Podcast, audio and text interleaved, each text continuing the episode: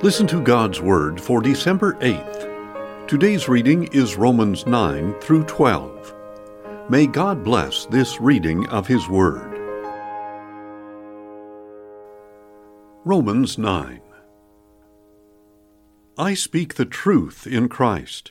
I am not lying, as confirmed by my conscience in the Holy Spirit. I have deep sorrow and unceasing anguish in my heart. For I could wish that I myself were cursed and cut off from Christ, for the sake of my brothers, my own flesh and blood, the people of Israel. Theirs is the adoption as sons. Theirs the divine glory and the covenants. Theirs the giving of the law, the temple worship, and the promises. Theirs are the patriarchs, and from them proceeds the human descent of Christ, who is God over all, forever worthy of praise. Amen. It is not as though God's word has failed, for not all who are descended from Israel are Israel, nor because they are Abraham's descendants are they all his children. On the contrary, through Isaac your offspring will be reckoned. So it is not the children of the flesh who are God's children, but it is the children of the promise who are regarded as offspring. For this is what the promise stated, "At the appointed time I will return, and Sarah will have a son." Not only that, but Rebekah's children were conceived by one man, our father Isaac. Yet before the twins were born, or had done anything good or bad, in order that God's plan of election might stand, not by works, but by Him who calls, she was told, "The older will serve the younger." So it is written, "Jacob I loved, but Esau I hated." What then shall we say? Is God unjust? Certainly not. For He says to Moses, "I will have mercy on whom I have mercy, and I will have compassion on whom I have compassion." So then, it does not depend on man's desire or effort, but on God's mercy. For the Scripture says to Pharaoh, "I raised you up for this very purpose, that I might display my power in you, and that my name might be proclaimed in all the earth." Therefore, God has mercy on whom He wants to have mercy, and He hardens whom He wants to harden. One of you will say to me, "Then why does God still find fault? For who can resist His will?" But who are you, O man, to talk back to God? Shall what is formed say to him who formed it, "Why did you make me like this?" Does not the potter have the right to make from the same lump of clay one vessel for special occasions and another for common use? What if God, intending to show His wrath and make His power known, bore with great patience the vessels of His wrath, prepared for destruction? What if He did this to make the riches of His glory known to the vessels of His mercy, whom He prepared in advance for glory, including us, whom He has called not only from the Jews, but also from the Gentiles? As He says in Hosea, "I will call them my people who are not my people, and I will call her my beloved who is not my beloved." And it will happen that in the very place where it was said to them, "You are not my people," they will be called sons of the living God. Isaiah cries out concerning Israel, "Though the number of the Israelites is like the sand of the sea, only the remnant will be saved. For the Lord will carry out His sentence on the earth thoroughly and decisively." It is just as Isaiah foretold. Unless the Lord of hosts had left us descendants, we would have become like Sodom. We would have resembled Gomorrah. What then will we say? That the Gentiles, who did not pursue righteousness, have obtained it, a righteousness that is by faith. But Israel, who pursued a law of righteousness, has not attained it. Why not? Because their pursuit was not by faith, but as if it were by works. They stumbled over the stumbling stone, as it is written, See, I lay in Zion a stone of stumbling and a rock of offense, and the one who believes in him will never be put to shame. Romans 10. Brothers, my heart's desire and prayer to God for the Israelites is for their salvation. For I testify about them that they are zealous for God, but not on the basis of knowledge.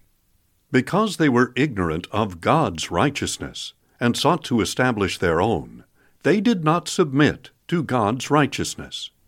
For Christ is the end of the law, to bring righteousness to everyone who believes. For concerning the righteousness that is by the law, Moses writes, "The man who does these things will live by them."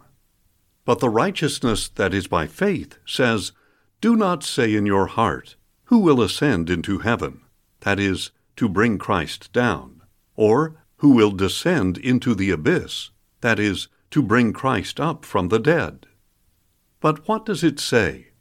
The word is near you. It is in your mouth and in your heart.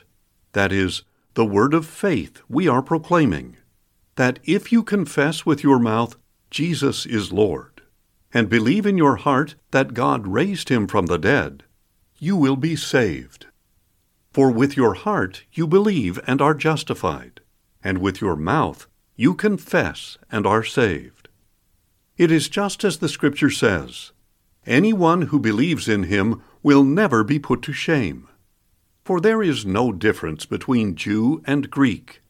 The same Lord is Lord of all, and gives richly to all who call on him. For everyone who calls on the name of the Lord will be saved. How then can they call on the one in whom they have not believed? And how can they believe in the one of whom they have not heard? And how can they hear without someone to preach? And how can they preach unless they are sent? As it is written, "How beautiful are the feet of those who bring good news!" But not all of them welcomed the good news. For Isaiah says, "Lord, who has believed our message?" Consequently, faith comes by hearing, and hearing by the word of Christ. But I ask, did they not hear? Indeed they did. Their voice has gone out into all the earth, their words to the ends of the world. I ask instead, did Israel not understand? First, Moses says, "I will make you jealous by those who are not a nation. I will make you angry by a nation without understanding." And Isaiah boldly says, "I was found by those who did not seek me. I revealed myself to those who did not ask for me." But as for Israel, he says, "All day long I have held out my hands to a disobedient and obstinate people." Romans 11. I ask then, did God reject his people? Certainly not.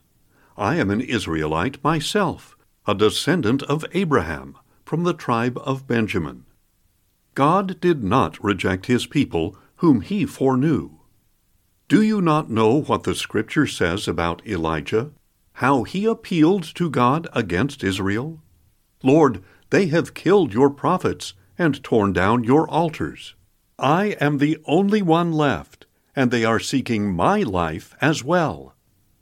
And what was the divine reply to him?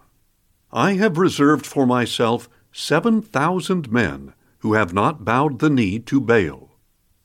In the same way, at the present time, there is a remnant chosen by grace. And if it is by grace, then it is no longer by works. Otherwise, grace would no longer be grace. What then? What Israel was seeking, it failed to obtain, but the elect did. The others were hardened, as it is written, "God gave them a spirit of stupor, eyes that could not see, and ears that could not hear, to this very day." And David says, "May their table become a snare and a trap, a stumbling block and a retribution to them. May their eyes be darkened so they cannot see, and their backs be bent forever. I ask then, did they stumble so as to fall beyond recovery? Certainly not. However, because of their trespass, salvation has come to the Gentiles to make Israel jealous. But if their trespass means riches for the world, and their failure means riches for the Gentiles, how much greater riches will their fullness bring? I am speaking to you Gentiles. Inasmuch as I am the apostle to the Gentiles, I magnify my ministry in the hope that I may provoke my own people to jealousy and save some of them. For if their rejection is the reconciliation of the world, what will their acceptance be but life from the dead? If the first part of the dough is holy, so is the whole batch. If the root is holy, so are the branches. Now, if some branches have been broken off, and you, a wild olive shoot, have been grafted in among the others to share in the nourishment of the olive root, do not boast over those branches. If you do, remember this: you do not support the root, but the root supports you. You will say then, branches were broken off so that I could be grafted in. That is correct. They were broken off because of unbelief. But you stand by faith. Do not be arrogant, but be afraid. For if God did not spare the natural branches, he will certainly not spare you either. Take notice, therefore, of the kindness and severity of God. Severity to those who fell, but kindness to you, if you continue in his kindness. Otherwise, you also will be cut off. And if they do not persist in unbelief, they will be grafted in, for God is able to graft them in again. For if you were cut from a wild olive tree, and contrary to nature were grafted into one that is cultivated, how much more readily will these, the natural branches, be grafted into their own olive tree? I do not want you to be ignorant of this mystery, brothers, so that you will not be conceited. A hardening in part has come to Israel, until the full number of the Gentiles has come in. And so all Israel will be saved, as it is written, "The deliverer will come from Zion. He will remove godlessness from Jacob. And this is my covenant with them when I take away their sins." Regarding the gospel, they are enemies on your account. But regarding election, they are loved on account of the patriarchs. For God's gifts and his call are irrevocable. Just as you who formerly disobeyed God have now received mercy through their disobedience, so they too have now disobeyed, in order that they too may now receive mercy through the mercy shown to you. For God has consigned everyone to disobedience, so that he may have mercy on everyone. Oh, the depth of the riches of the wisdom and knowledge of God!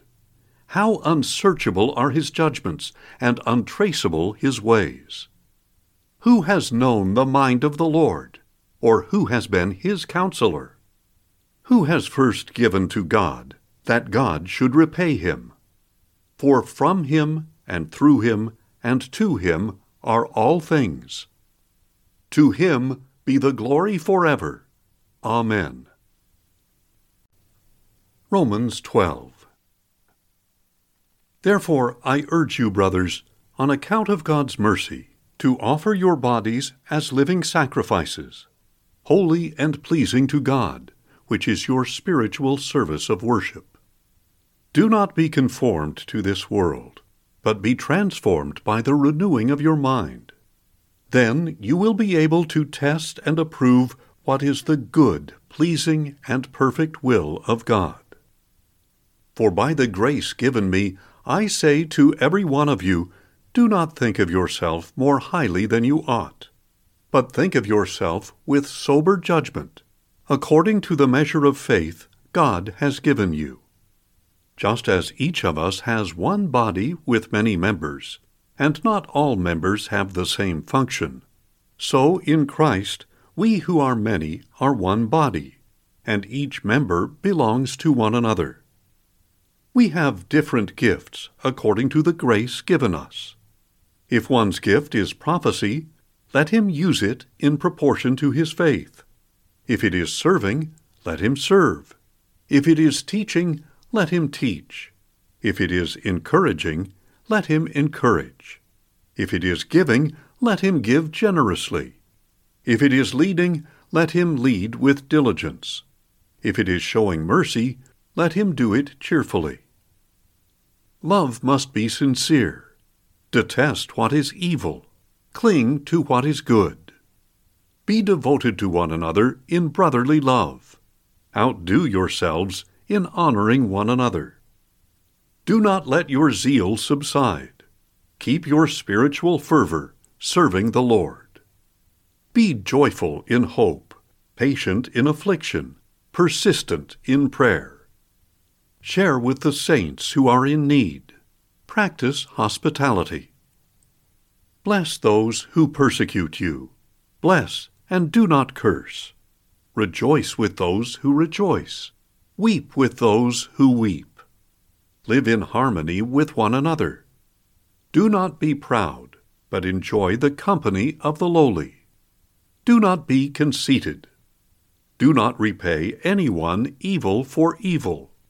Carefully consider what is right in the eyes of everybody.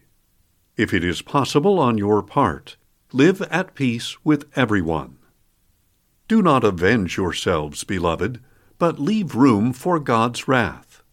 For it is written, "Vengeance is mine, I will repay," says the Lord. On the contrary, if your enemy is hungry, feed him. If he is thirsty, give him a drink. For in so doing, you will heap burning coals on his head. Do not be overcome by evil, but overcome evil with good. Thanks for listening, and join us tomorrow as we listen to God's Word. Questions or comments? Email us at info@listentogodsword.org.